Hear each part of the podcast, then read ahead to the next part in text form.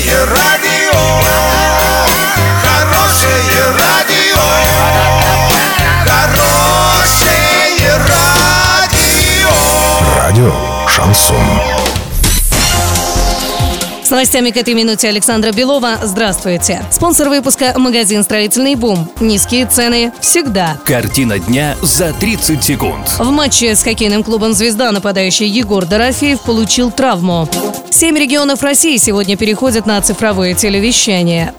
Подробнее обо всем. Подробнее обо всем. В матче с хоккейным клубом «Звезда» в Москве нападающий Егор Дорофеев, один из лидеров команды «Южный Урал», получил травму. По словам генерального директора хоккейного клуба Олега Пивунова, шайба угодила в область головы и шеи. Егор получил легкое сотрясение. Ему наложили шов, но на скорой помощи хоккеиста в больницу не отправляли. Сможет ли Дорофеев принимать участие в ближайших играх, пока не сообщается.